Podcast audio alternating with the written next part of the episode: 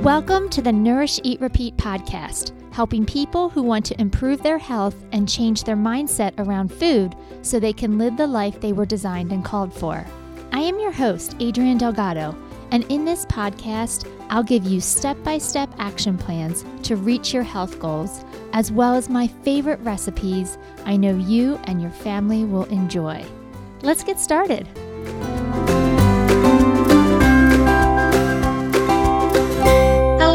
Welcome to another episode of Nourish, Eat, Repeat. Today we have a very special guest on our show, and I'm very excited for you to meet her because I think you are going to learn so much valuable information. Today we have Taimi Lawlor on the podcast. Taimi is an integrative anxiety specialist, certified health coach, and RYT 500 yoga instructor who believes in an integrative approach to healing the mind and body. Her previous background as a speech and language pathologist serves her well today as she works with clients who want to reduce their anxiety. As a multi certified practitioner, she's able to individualize client sessions to meet their specific needs, utilizing modalities such as yoga, hormone testing, functional testing, and emotional freedom techniques. Have you heard the news? We started a brand new membership program called My Nutrition Coach, and you're invited to join. At Bodymetrix, most of our clients come to us through their medical health insurance plan. Unfortunately, most insurances don't offer enough sessions to see big results. And some plans, they don't cover nutrition services at all. At Bodymetrix, we are passionate about helping our clients see results and making nutrition accessible to everyone. That's why we created My Nutrition Coach, a program that offers education and accountability between one on one sessions and an affordable option for those without coverage. Inside the membership, you'll get access to weekly teachings, nutrition focused goals to work on, recipes, a private community page for support, a video resource library, and an opportunity to ask questions to a real dietitian. This helpful program is available right now for only $9.99 a month, or $99 if you sign up annually. But it's important to us to make sure we're a good fit for you, so we're offering a special 30 day free trial if you sign up now. To start your free 30 day trial, simply go to bodymetrixhealth.com and click on the Programs tab. There, you will see my nutrition coach. Simply click for more information and to join. We can't wait to see you inside the membership. Taimi, welcome to the podcast. Thank you so much for having me. This is awesome. Thank you. Yeah, Taimi, we are so excited to learn more about all of this. Specifically, yoga is what I would like to focus on, but I know we're going to be integrating some of your other practices as well as we have this conversation. Can you just first start off with letting us know a little bit about you and your journey to how you got to this place. Sure. For and we'll we'll take it through the lens of yoga. I guess I've been practicing since probably 2008, and I actually started in my home. Um, and I was I was a big workout junkie. I've always been a gym rat, and I had P, the P90X CD, and I'm like, what's this yoga thing? And I remember doing it in my living room. And it was like so long. And the first part was like powerful. And then the second part was slow. And after a while, I was like, oh, I like this. And then I got bored with it. And I was like, I need to do this in person. And I found a studio. It was um, at that time I was living in New York, in upstate New York, Rochester. And I um, went to this studio and it was heated and that first class i fell in love it was it was amazing i was like i'm doing this i think i went every day for months and at that time personally i was struggling so badly with anxiety and depression and so it was great because it got me out of my head it pulled me out of my ruminating thoughts it immediately i mean i was floating off my mat at the end of class it was just it was wonderful. And, and I got a quote unquote workout because at that time, all I cared about, you know, was burning calories and being thin and not understanding, you know, what this practice was doing for me holistically, mind, body, spirit. Um, so from there, I, I was addicted. I practiced for years and then I always knew I wanted to become a teacher. Um, so in 2016, when I was in San Diego, I had moved there I think I moved there in August. And I think by October, I was signed up for my first training, you know, because it'd been such a long time, like passion. And I knew that I just needed to, to, keep going with it. And so I got my first certification in La Jolla, California at Prana Yoga Studio. Um, I went back again in 2019. I mean, the minute I was over that training, they say, Do you go out and teach? And I was like, No, I need more. I need more. I love information. So I'm always seeking. So, but I gave myself some time. I started teaching at some gyms and then I went back in 2019 and I got my 300. And during that time, I also was able to obtain my restorative yoga certification as well, which I fought, did not want to get at all um, because that was, um, which I'll educate you guys on what restorative yoga is. If it, it doesn't, it's not a power vinyasa. So I was anti that practice, but I did it. I actually fell in love with it. Um, and I had a back injury later on during that training, and that practice got me through the back injury. And then when I moved back east, I then have added on some certification for yin yoga as well.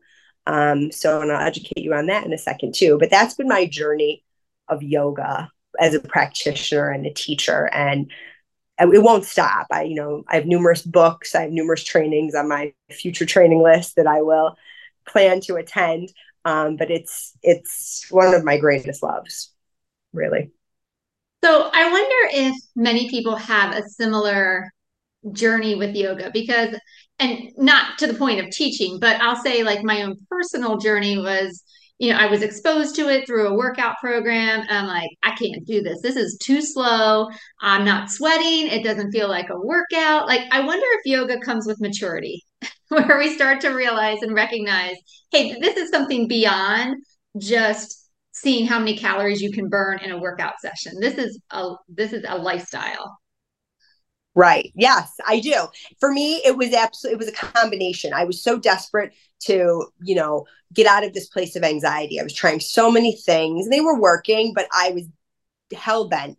And someone had mentioned yoga for the nervous system. And at that point, even though yes, been I was a speech pathologist and I understood the nervous system, I didn't really understand the nervous system. Obviously, if I was, you know, beating my body in the gym every day. Um, so there was that piece as I was driven to find a solution. But yeah, I also still wanted that workout. And so I had to find the right practice to do it in the beginning. And then that is, like you said, with maturity, you step on the mat, okay, it's a power class, you liked it, you keep going, and eventually your practice evolves because yoga, right? The meaning of yoga means to yoke. And basically, it's a oneness to bring in, to go deeper into your finding who your true being is supposed to be. And it's, I always tell people the practice is like peeling an onion. The more you practice, the more layers of yourself you're going to peel off and find. You're going to get to your soul purpose. We call it your dharma in yoga and so then you can start to do those more challenging practices where you're doing restorative, you're holding the poses longer, you're actually maybe even just sitting and meditating. That is yoga too. Um, but it comes with time and patience mm-hmm. for sure. Which not every young person has that. um, or thinking that that's the no. that's that's a, a health practice as well. We think like go to the gym, rep it out. That's what's gonna help me to to be healthier. I'll put that in air quotes, but but it goes deeper than that. So you mentioned there's a couple different types of yoga. So maybe it would be helpful to go through some of that um, just to show that yoga doesn't just look one way. Right. And so the type that pulled you and I both in, that was vinyasa yoga. That's for like the type A person who needs to burn the calories. They're very fit, they're mobile, they're not intimidated. It's usually done in the heat. So anywhere from you know 88 degrees to over 100 and you're doing that's where you're doing up dog down dog chaturanga you're doing that whole sequence that is power vinyasa it's a a hard rigorous flow and you are you leave that mat like a drenched animal but you feel it's detoxifying so it's great and you know you just you just tapped into your little uh need need to burn, right? So that's vinyasa yoga. Hatha is another style. It's similar to vinyasa, but it's slower. It's usually not done in such hot heat. And let me go back to vinyasa. It's not always done in hot, in a hot room, but it's you often find power vinyasa that way. Hatha is done maybe in an 85 degree room, no heat, and there's not as many chaturangas. So that vinyasa flow has been taken out. There's different types of hatha. There's hatha for healthy back. There's the Iyengar style. There's therapeutic classes. It's specialized basically for different purposes of what your body, what the ailment might be, or what the population. So a lot of um, maybe more older baby boomers or people who are new to yoga, who their doctor has told them, hey, you should try yoga. They'll usually come in through the hatha route. Um, and it's it's perfect too for somebody who's not as confident that their body will move in all those shapes. We call them asanas or postures, um, because that's the big the funniest thing I hear from people. I'm not flexible, so I, I can't do yoga. Well, it's going to help you to be flexible, not only physically but mentally too. It's it's really awesome how it works like that.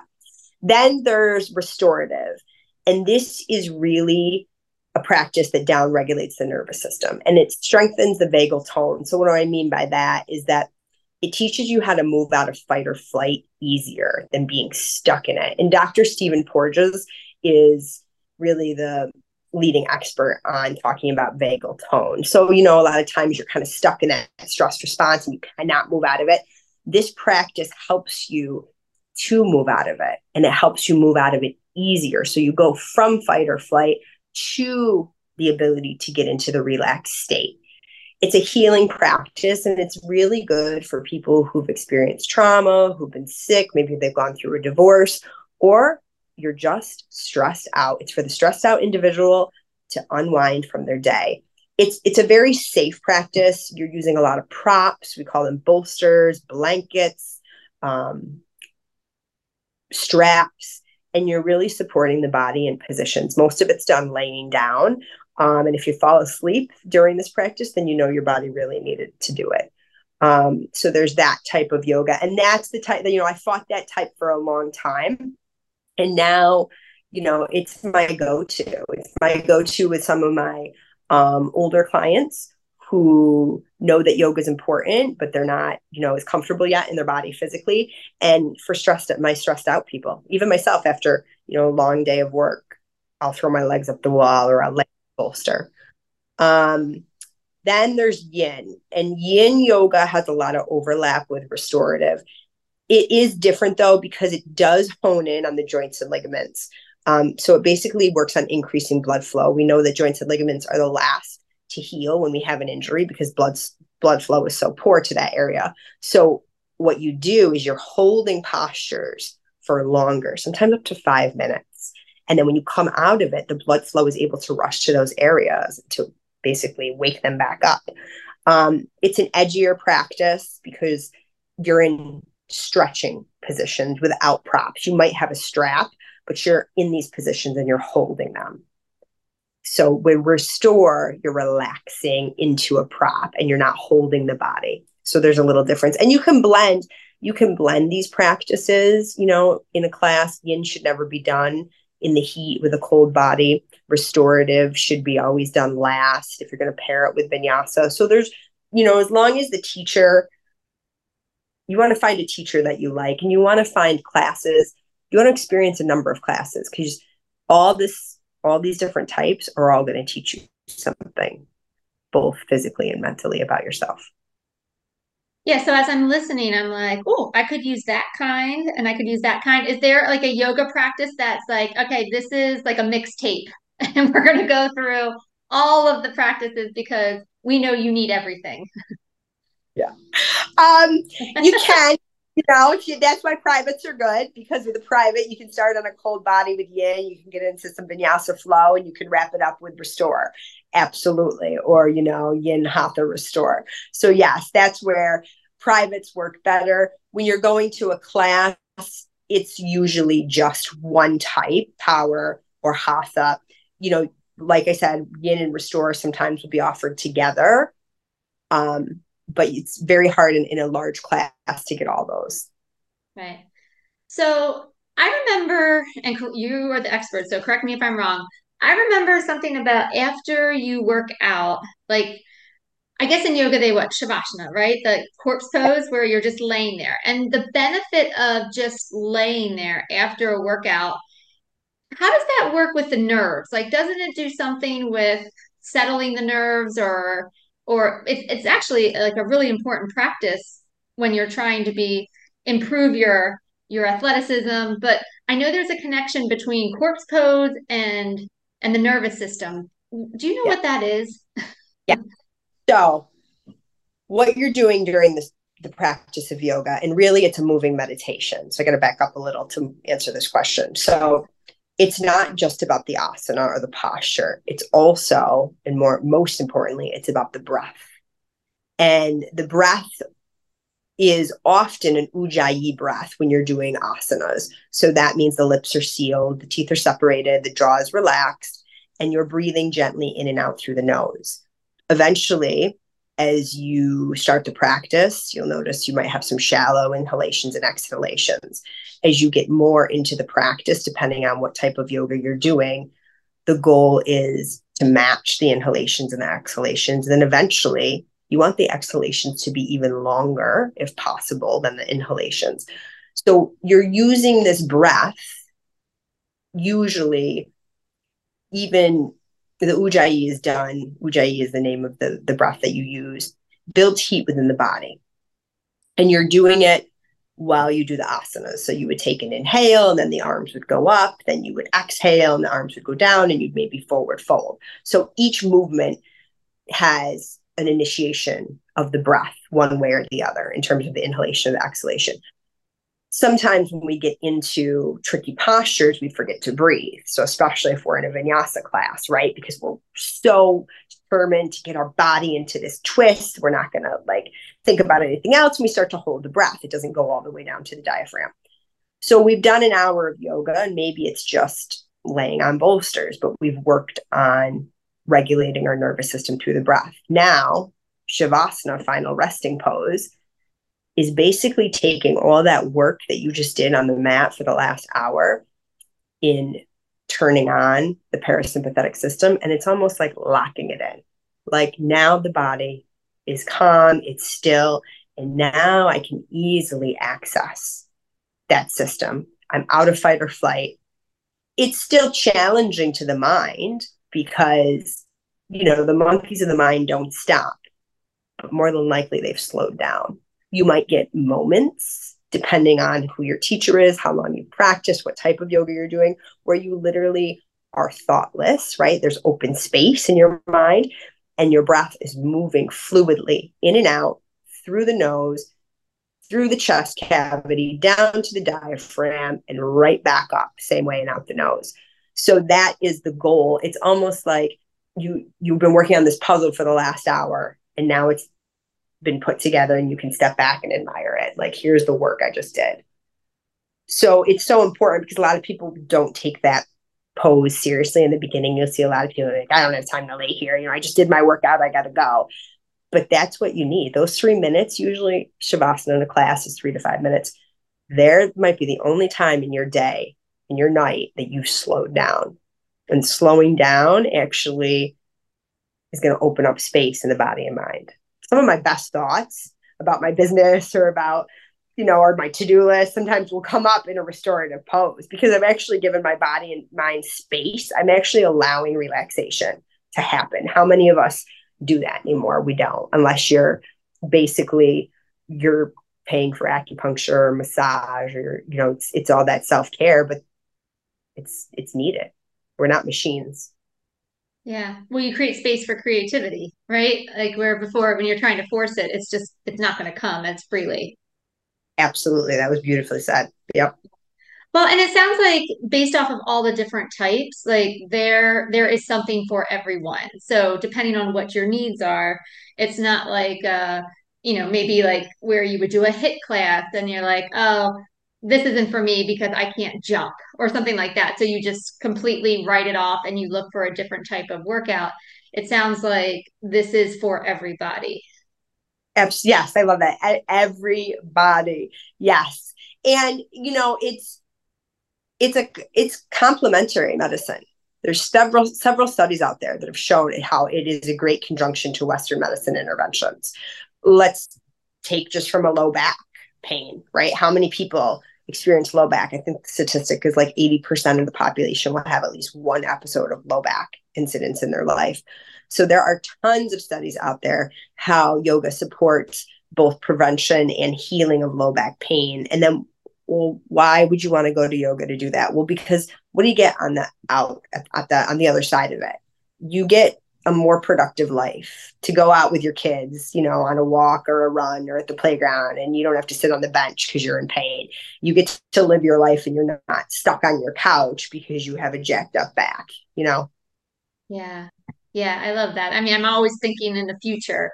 I want to be that grandmother that's on the floor with her grandchildren and okay, now we're done playing with this. Okay, let's get up and go somewhere else and not like give me like a good 30 minutes to get from the floor to to standing position. I want to be able to move and do everything I want to do.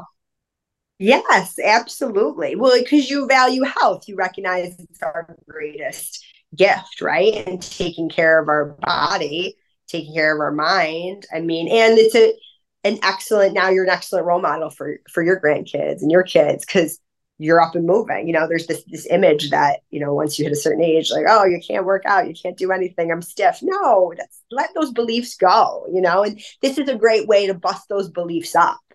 Um, yeah. Yeah. So I'd actually like to go back a little bit to something you mentioned when you were talking about some of that breath work. All right, because you mentioned the parasympathetic nervous system, and not everybody knows what that is. So do you mind kind of talking a little bit about how um, we talked about like maybe the physical benefits of yoga in terms of of injury prevention, injury treatment, um, great workout, strengthens muscles, bones, all that great stuff. Um, but let's talk about the the breath part of it and and what we can benefit from learning the practice of yoga and how it actually helps our nervous system. Right well, when we're stressed, what's the first thing that we do? We probably don't even notice it, but we're not breathing, right? Mm-hmm. We hold our breath. Or if we're lucky, maybe we're getting clavicular breathing. We're getting up, you know, getting the breath maybe down to the clavicle area, chest breathing, and it's not going any further down into the diaphragm. There, there's numerous articles on the benefits of yoga for emotional regulation, down regulating the nervous system, emotional health increasing, you're when you're in fight or flight you know so when you're jacked up with stress you're stuck in your limbic system. That's our oldest brain our primitive brain right? And that amygdala you know some studies have even showed in super stressed people i was probably one of them the amygdala was actually is bigger in some people and that's a part of your brain that's a part of the brain yep yep kind of think behind your ear well temporal lobes there but in that area more near not the back that's the back of your head, your occipital bone, and occipital is back there. But I'm more on the side, deep within the side of the head. You're looking at the limbic system, hypothalamus, amygdala, and that's where when we're in in fight or flight, when we're anxious, worried, depressed, those brain organs are going nuts. They're all lit up. You know, like the Fourth of July, they're just going.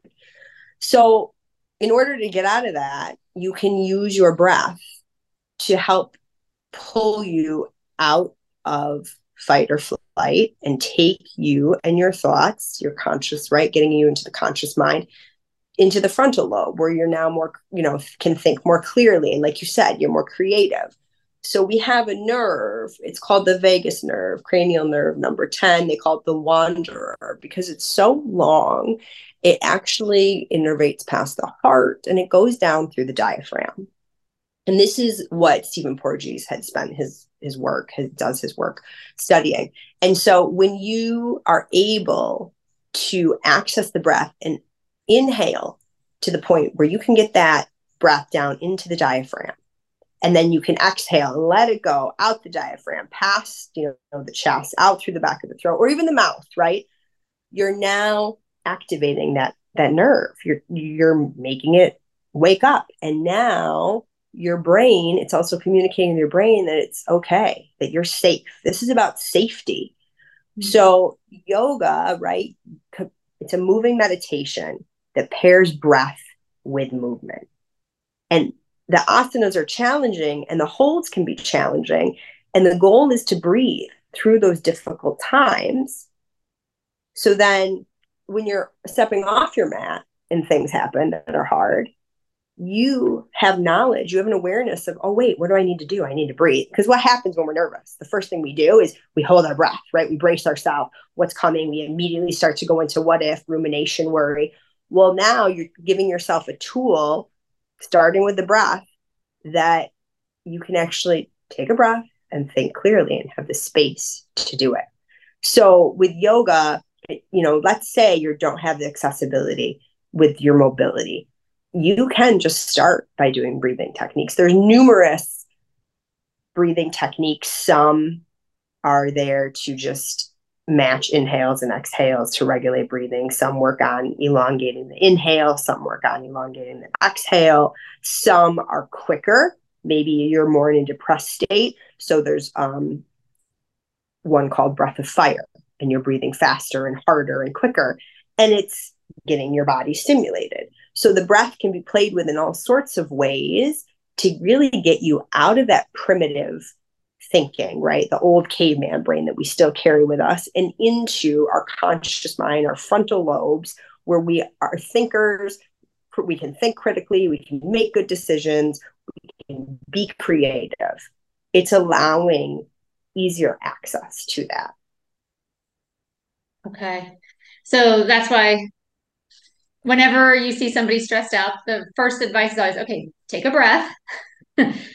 All right, now let's think about what to do because we we need to basically oxygenate that part of our brain that can make decisions. It's, I mean, that's part of it too, right? Providing oxygen to our system so we can we can take the next step. Absolutely. And it's not just in our brain, it's our body too, right? Because when you get tense, what happens? You get worried, you stop breathing, the shoulders go up, you know your gut starts to hurt your tension is actually stored as much in your body as in your brain. And so by using connecting the breath and the body movements the asanas your we call it prana in yoga. That's your energy your life force. And you know you're in certain poses. Let's take child's pose. And your knees are on the floor and your forehead's down and your arms are stretched out. And now you're inhaling and you're trying to fill up the back body. Now you'll you know teachers will say try to get the breath down to your toe. Well, yeah, you really can't do that, but it's giving you the ability to imagine something, visualize something, so the breath can move, fluidly through the body. Because, you know, most of the time, we live in a very stressed, chaotic, go, go, go. And if we're not breathing, where's all that tension going in our brain and our body? So, this practice allows you space to become connected the mind and the body can connect on one plane. Yeah, I like that. So I'll be honest with you. Um, in my practice, a lot of my clients struggle with emotional eating. And mm-hmm. for some, they don't even know they're doing it. They, they have n- zero awareness that they are eating to meet an emotional need. They know they're eating, they know they're eating at night, um, but they don't have a, they, they can't make that connection between an uncomfortable feeling and the desire to go seek out food. They just think they're hungry. And so I'm going to go eat. So, how can we use some of the things from yoga um, or the practices of yoga, whether it be the physical or the, the breath work piece? How, what are your recommendations for somebody that's struggling with some of that emotional eating? How can we integrate the two? Right. So you said something interesting. They don't, they can't even make the connection. That's a perfect, you know, that they're they just need to eat right? So they're that tells me right away what are they they're disconnected from their body. I was completely there so i know complete disconnection not being able to recognize certain sensations. Because when you're up in your brain all the time and rumination and overthinking yeah how can you be connected to the rest of the body and the sensations? So the practice of yoga right away is going to help you to connect with the sensations of the body like I said earlier, it's like, right, we're peeling an onion, we're taking layers away um, to get closer to who we truly are and need to be. And so now the first step is you get on that yoga mat and you start to connect with your body and you brought your stress level down, right? Because why do most people eat? They're stressed, they're trying to soothe. It's a self soothing, right? Or they're getting energy because they're stressed out and they've burned those adrenals right down. So now they're looking for energy. So instead of using food, we can use movement and breath.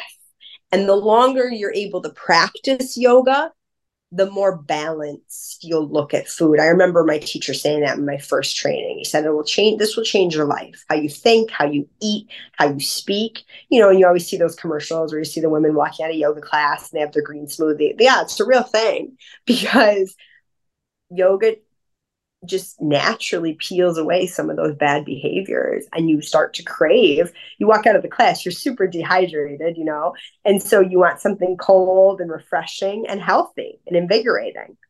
So the more you practice the more you get in touch with the body and then you become aware of the sensations. And once you've mastered well it's never really we get to master as we as we improve our practice because some days you step on your mat and you're like oh my gosh the first time i'm doing it. You are able to stop and pause. And again it's going back now to those conscious thoughts. You get out of the unconscious mind those unconscious patterns you stop you breathe in you can make a better choice. All because you've built a skill on that yoga mat that you can now take off the mat with you. Right? Something difficult a difficult asana on the mat you stay in it, you breathe through it. Okay, now you go home at night, you're starving, you haven't made anything, there's really crappy food you could reach for, or you could take a breath and take 10 minutes and cook up some frozen vegetables or whatever is there. So it gives you space. It's creating space. Mm-hmm. So I was going to say, so give us like, what is your best example of, all right, I know I'm not hungry, but I want to eat anyway. It's nine o'clock at night do I get into a yoga pose and just breathe, or do I just breathe? Like, do I have to do the movement piece with it, or what would you recommend for somebody that was like, I need a practical application point? Just tell me what to do when I get in that space. Right, and it depends how kinesthetic you are. For me, I'm I'm a you know I'm super kinesthetic. So I need, I would need to get into a pose. I would need to get in the child's pose, throw my legs up the wall. I would need my whole body engaged. Mm-hmm. Other people who maybe don't need, you know, because certain temperaments don't need as much rigorous movement as others. They maybe can just sit in a chair or get on the floor, right? Because the closer you get to the ground, the more really grounding you're able to control your body better. And you're able to also feel that breath. Because if your spine's pressed against the floor, you have right something to push against. So now you're not just like standing here holding onto your stomach. Your your spine's been supported. You can put the hands on the navel. You can feel the breath come in and out through the nose. You know there's great postures like putting your legs up the wall before bed to calm you down to help you sleep better. There's certain poses that can be done for menopause for back pain for you know insomnia like there's so much to yoga that there you'll find something to support you. So for me, it would be a, a, pose. I'd have to get on, do a pose, five minutes. Maybe I even set a timer. And then after those five minutes, I can check in. Maybe I am really hungry, right? Mm-hmm. Maybe I didn't eat that day. Or you know what? Maybe now I'm so relaxed, I can go to bed.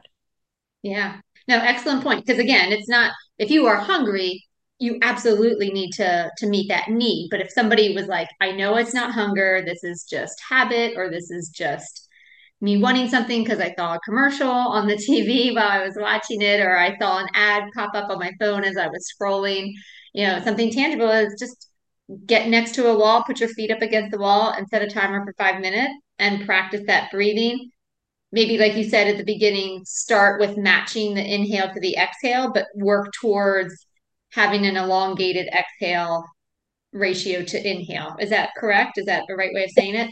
It takes a long time to get there, you know, depending on how well you can play with your breath and stay focused in the beginning. It's even hard just to keep your lips sealed and move the breath in and out through the nose, you know. And you start to, when you do a real ujjayi breath, you start to hear like a, sounds like I don't want to say Darth Vader. A wave would be much better, like an oceanic wave. You you hear this constriction in the throat, of the breath moving in and out through the nose.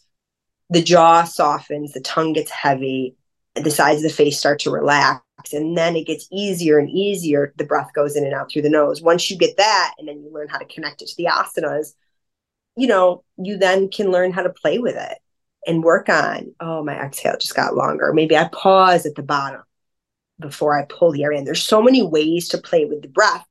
But also, when you're breathing and you're actually paying attention to your breath, guess where you are? You're in the present moment.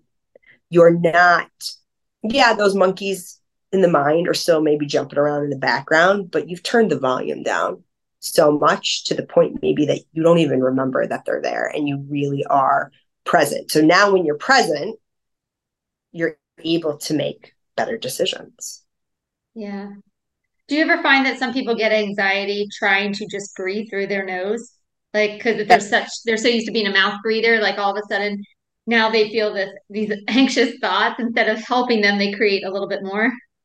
Right, absolutely. And you got to, and you know, so then you open your mouth up and you take it slower, especially, you know, for heated yoga when the room can get up to 110. You, sometimes you are breathing through your mouth because you're just trying to, you're just trying to survive that class because, you know, that's who you are as a practitioner. But you, over time, and the more you practice, it's like I said, it's a practice. Every day is different, but it's, you're also building a toolbox and a skill set. And so uh, yoga is cool that way too, because there's so much to it. So let's say in the beginning, you know, you had a hard time keeping your your mouth closed and now you're practicing for a year and now you're going to learn breath of fire and different breath techniques and you're going to now learn, you know, different harder asanas, headstands and arm balances. Like it doesn't stop what you can do with the practice of yoga, mentally and physically. So there's no finish line. No, there's no finish line. No, I don't, I don't, I don't think there is. Maybe some people would say, but I, my personal, no. Yeah, and, and that's okay, and th- that's not, that's not the the point of it. The point is just to always be peeling that layer of the onion and rediscovering you and what you're capable of doing. Right. And mastering those monkeys, learning how to get more in the present moment. I mean, now I'm so, I've been practicing for so long that I can tell if something, uh, you know, the other night something happened and I could feel my nervous system like whoop, go right into fight or flight. And I was like, oh, wow, that was fast and that was hard and that was loud. And then take a few breaths. I'm like, okay. And I can bring myself right down. You know, I didn't, when I stepped on my mat back in 2008, I didn't know how to do that. I had no idea it's been through practice and trainings and just awareness, right? I built an awareness because I was so determined to learn how to manage the anxiety myself. And it's all nervous system. It was all stuck, you know, in my body, in my mind, and I had to move it up and out and move through it. And that's what the that's what the asanas do with the breath. Like I say, it's a moving that's it's a moving meditation. You get on the mat, your goal is to start with the breath, then begin the posture. You do the exhale, then the next posture follows, and then the next inhale happens, the next movement happens.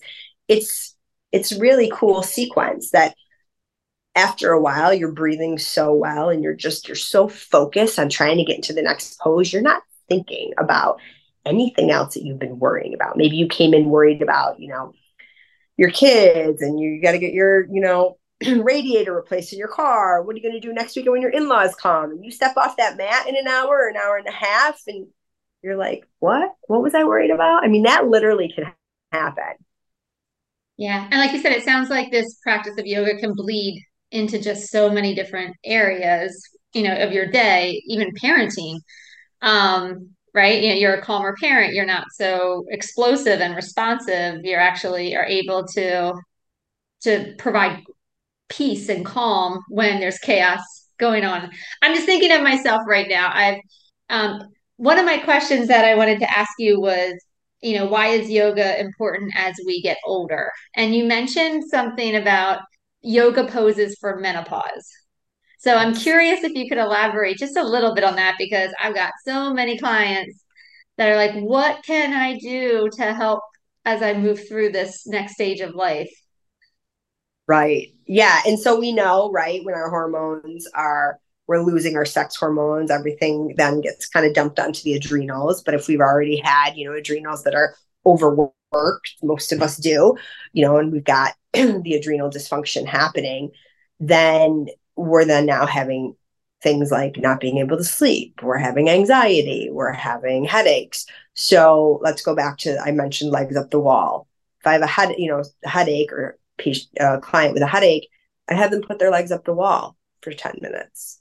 Now we're able to kind of reverse the blood flow. We're working on the nervous system. We're opening, right? We're creating space in the body. They come out of that pose, their headache's gone. It also helps with sleep. Child's pose is the most grounding of the poses um, you know, getting really down. And maybe you can't with back pain, you can't have your legs wide. So you put your knees together, your arms are stretched out, your forehead's down, and you're just laying there on your own thighs, right? Kind of curled up, breathing in and out. That's a very soothing pose. So certain poses, right, are going to be soothing to the body and cause relaxation, which will then help with stress and the inability to sleep. Um, restorative is really good for, especially too for I, I, an area that I haven't put a lot of time into for um, pregnancy, right, prenatal, mm-hmm. but supporting the body. Um, restorative is probably the best when you're looking at going through menopause because it's all about regulating the nervous system. And the more you can get the nervous system to be out of fight or flight the easier time you're going to have with with symptoms. Do you find that I'm going to ask you kind of a uh, funny question? I'll say it that way. Does that work for puberty too? like restorative? I'm thinking about it personally. I feel like I'm going to start entering in this perimenopausal system. So I'm noticing like monthly, my anxiety is a little bit higher. My um, explosive tendencies are a little bit stronger, I'll say. But I yep. also have twin daughters that are entering puberty who are also having explosive hormonal tendencies. And the two, well, the three of us, I'll say, are struggling sometimes. and I feel like we need something to ground us and and help us when our emotions are kind of building and feeling out of control. Um, right. a way for us to to cohabitate without without it getting too stressful in the house. Because man, there are some days where I said to my husband one day, I'm like, it's either her or me. One of us is leaving. I can't do it anymore. Oh my gosh, that's hysterical. Uh, but I understand. I think with kids, it it's hard to have a kid try to sit still right away. Um, not that it can't be done; it absolutely can be done. But I think too, as long as people you know more you aren't exhausted doing a combination is a great way. So you're moving that prana that life force through asanas and breath and so maybe 30 to 45 minutes and then those last uh, 30 to 15 you're in a restorative pose. So you can marry those two classes together and you're really able to kill two birds with one stone too because now you're moving the lymph right? You're getting some some full body movement and then you're able to seal that in in the restorative posture where you're just laying and softening and connecting to breath. So it would be a combination. Would be perfect for you guys. All right. So i can't just put us both into child pose and for five minutes and then move well on. yes. I mean if you're short on time that might work but it also you know it also depends on how willing they are to sit still. Maybe maybe they are. Some kids, right, are great. They can dive right in. Me, I think pop is probably too for kids. They don't have as many mental blocks around it, right? Mm-hmm. Trying something new or what yoga is or isn't. They might be more willing. So yeah, it. I think at the same time that absolutely could be done. Awesome. So I actually asked a couple uh, people if they had questions about yoga, and I got a couple questions. So I'd love to ask them to you now. Um, one of them was if it's hard to get onto the floor, do you, you know, can you still practice yoga? What do you recommend for somebody that has bad knees? Right. So there's always, again, always you want to be guided by a teacher in the beginning, either if that's online or in person. You really want to find a practitioner that you can connect with. So there's different supports given that way, usually with props and blocks and modifications. Every pose can be modified, right? Poses can be skipped, other poses can be put in. Um, chair yoga is another form of yoga. I'm not certified in it, but that is literally done using a chair And so you're not worried about bending all the way down to the ground. So that is the alternative if you're not ready to find somebody who's going to guide you with props and modifications. Okay, great. And then the, another question was how often do we need to practice yoga to see results? Yes. I mean, I would say every day, but that's different because that's my love. In the beginning, one to two times a week. I think that you'll know your body starts to crave it. I have some clients who know four times a week is perfect or two times a week. Depends on the style of the class. It also depends on what other um, exercises they're doing. And it does complement. Like if you're a runner or a lifter, you're going to see improvements in performance on those playing fields as well because of yoga. Can you get, see the benefits in just a 10 to 15 minute session, or does it need to be the full 45 to 60 minutes? Yeah, absolutely. Could you get wake up in the morning and do some sun salutations and get the the body absolutely gets the body loosened, gets you connected with your breath, sets the tone for the day. Now you're you're you're gonna you know go through the rest of the day in a more present mindset. Yes, absolutely you can. Yeah. I'm just thinking, you know, because I have some of my clients, you know, they're they've already started adding the practice of more cardiovascular exercise or weight training. And so now it's like, and now we need to do yoga. And they're like, you know what? Listen, it's all I can do to find, you know, 30 minutes in my day. So as it is, now you're telling me I need to find another 45 minutes or so.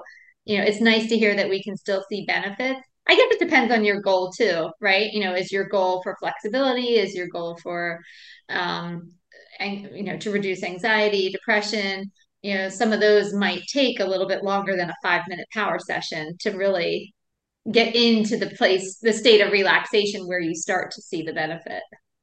Right. And circling back you bring up a good point. So like when you talked about menopause earlier right what happens through menopause? We start to lose bone osteoporosis osteopenia. We see that often set in with a drop of estrogen. Yoga helps you use your own body weight to give you that strength back. So maybe, you know, because I'm sure you're talking to all your clients about the importance of lifting, they might not have access or be interested. But yoga gives you the same type of support that weightlifting would give with your own body. So it's another reason why you would want to work it in. And let's say, you know, yes, now they've introduced running. Well, it's it's not great. Everything's in moderation, right? Um, even though I can always say I could practice every day, it's still best in moderation. So you maybe run or walk four days a week, and now you pick another day and you you make a choice. Do I try a vigorous flow because my body's mobile for it, or do I maybe find a slower practice where I'm targeting my nervous system, you know, even more so in a restore? Do you recommend yoga for rest days? Or do you think a rest day should truly be a rest day? Depends. Could a rest could you could you go to a class on that seventh day and it's a restorative practice? Then you do yoga. Is it yin and restorative? Then do yoga. You know if it's your seventh day and you're going to go to a 100 degree power vinyasa probably not the best idea. Yeah that makes sense. So it's still you know because we do we encourage daily movement um, but sometimes nope, I need one day where I don't do anything. But you, like you said, a restorative yoga, you'd still get great benefits from it. Um, and it wouldn't throw off your training otherwise if you're not ready to start four days a week. Absolutely. And honestly, the longer, and I hear it all the time, the, even from men in the yoga studio, which is interesting because men are still the untapped market for yoga. They don't recognize, you know, the benefits physically and mentally but the ones who do now they've been practicing long enough they don't come for the physical even though they're coming to the power class. They come for what it does for them mentally. And that's really what clicked with me right away too is yes i love to put my body in all these asanas all these shapes but the ability to get out of that limbic system the rumination the worry it was just it was like life altering so they know they have to come to their mat x amount of times because they need it for their mental emotional health and these are high level professionals you know saying this so recognizing it practicing maybe for 5 years you know 10 years. All these people can't be wrong. no, right? that right. Well, and look at how long it's been around for, right? It's it's been around for 5,000 years. We just, you know, adopted yoga, of course, out west first, and then everything kind of moved slowly back to to us over here on uh, the East Coast. But it's an ancient tradition, and now they're finally recognizing and putting money, the medical side, putting money into the effects of yoga. I mean, from they've discovered how it helps multiple sclerosis, asthma, you know, IBS lymphoma, hypertension, addictions. I mean, there it goes back again to that limbic system. Um, all the mental health issues, osteoarthritis, right? We talked about with the bone support. So staying in those poses, planking. When you go to PT, let's say you blow out your back, some of the poses most likely your PT is doing are yoga poses. Mm-hmm. I've noticed that too, hearing people talk about their PT and like, oh, I do this, like the pigeon pose or whatever. I'm like, yeah, well, that used to not be called pigeon. That was, but they're now even adopting the same vocabulary as yoga. So you can see that crossover. Right, absolutely. And balance. I mean, I didn't even think to mention balance. Prevent falls. How do you prevent falls? Well, you have to strengthen those small little muscles of the foot and ankle. Well, how do you do that? Bouncing on one leg, tree pose. I mean, I think every yoga ad, somebody's doing a tree pose. Somebody's doing down dog down dog is more for elongation to stretch the spine um, but anything on the one leg you're working on core you're working on balance so now you know somebody who is has experiencing a lot of falls yoga is going to be a great um, support for them to start doing to decrease that yeah and again when you're younger you don't really think about falling but no, but it creeps up fast. All the it things. sure does. All the things they sure do. Taimi, this was such a great conversation. I feel like I learned so much just about the practice of yoga, the benefits, you know, um, even just how to get started. I know you mentioned, you know, if you can find an instructor in the beginning just to make sure that you're doing things correctly and with the breath work.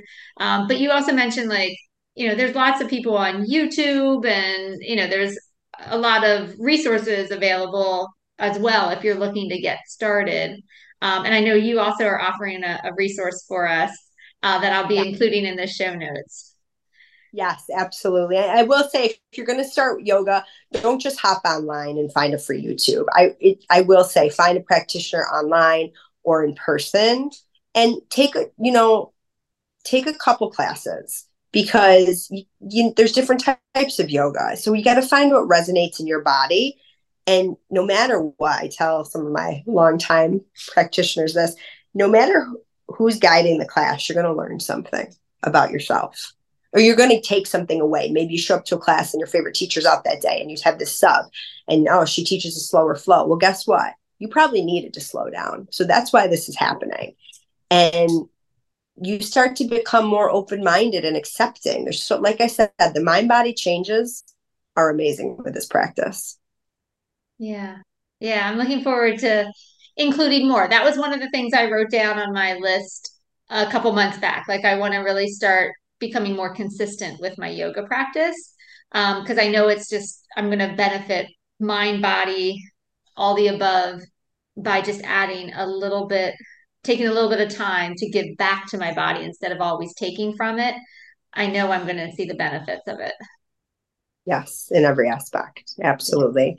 And I always offer online too. So if anybody wants to follow um, specifically, I do online classes. So wherever you are, we can practice. Yes. So that was my next question. How do we find out more about you and and your practice?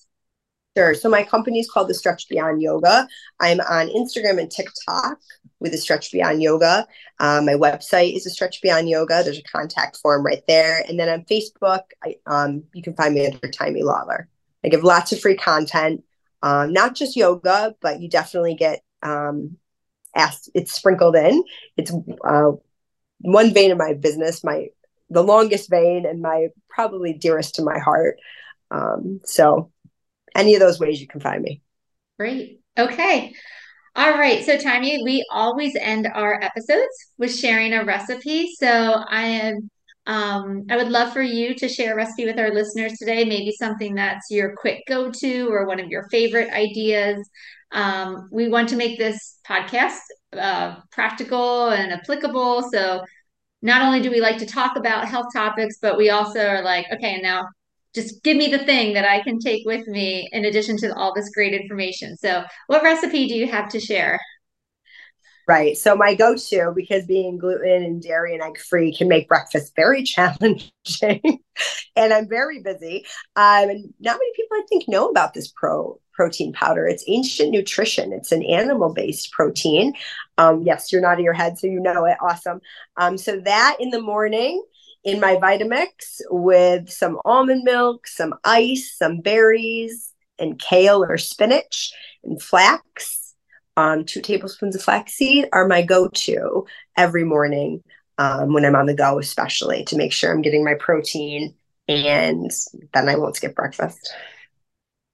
Do you always do the berries and kale or do you mix up your fruits and vegetables? I do. I mix it up. Some days I'll do uh, just maybe some greens with some almond butter or powdered peanut butter.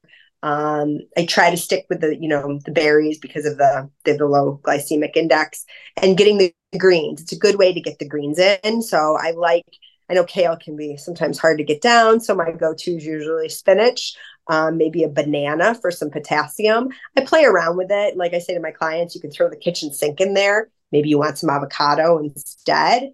Um, but the base is always the ancient nutrition and almond milk um, because I'm always trying to aim every meal. It's not always easy, especially as we head towards menopause, is 30 to 40 grams of protein.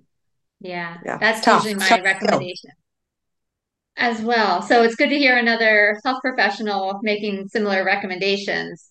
Um, and like you said, if why not get a vegetable at breakfast? I mean, if you don't taste it, yeah, it turns your your morning smoothie brown, but put it in an opaque cup so you don't see it right? Um but you yes. know that's such a great opportunity because we all know we're not reaching our our recommended recommended fruit and vegetable intake. So if we can throw something in a shake not really you know have it be a hardship to get down uh, but reap the benefits i'm all for it absolutely right and then it's one less you got to worry about at dinner and lunch that's right that's right start the day strong so that way you don't have to put as much energy and effort as the day goes on.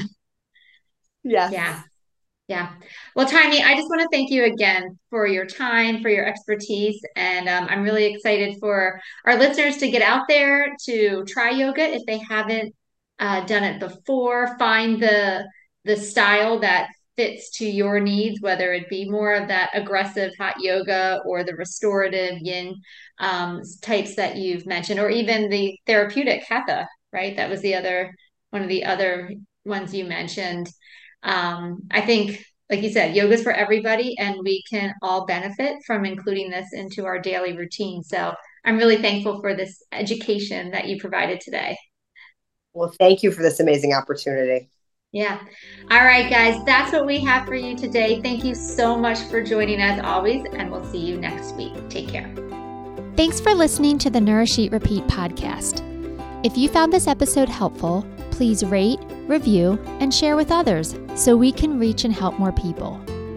For more information about nutrition, how to work with a dietitian, or about any of our programs, visit our website at bodymetrixhealth.com. You can also find us on socials. We're on Instagram and Facebook at Bodymetrix Health. The book Nourish Eat Repeat is available on our website and Amazon in both paperback and ebook versions. Once again, I'm Adrienne Delgado, and I'll see you next week.